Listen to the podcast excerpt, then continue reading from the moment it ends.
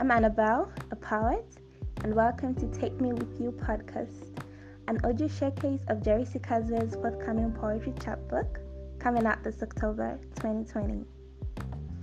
Thank you for joining me today.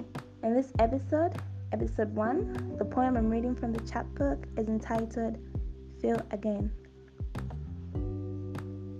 We've stabbed our longing for too long. Let us dust off our hearts, rid them of cobwebs. We've stabbed ourselves, love, for so long. Let us pick up our hands We need to touch. Let us part our lips and lift our tongues.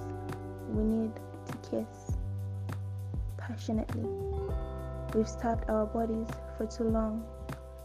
Let us find our way into each other's bodies and like blood in veins or sweat on skin, let us glide and slide roughly and smoothly, levitating in the fantasy of our desires, in the fantasy of this moment, until we can't feel anything else but ourselves inside each other, becoming one, becoming new beings. Thank you for joining me.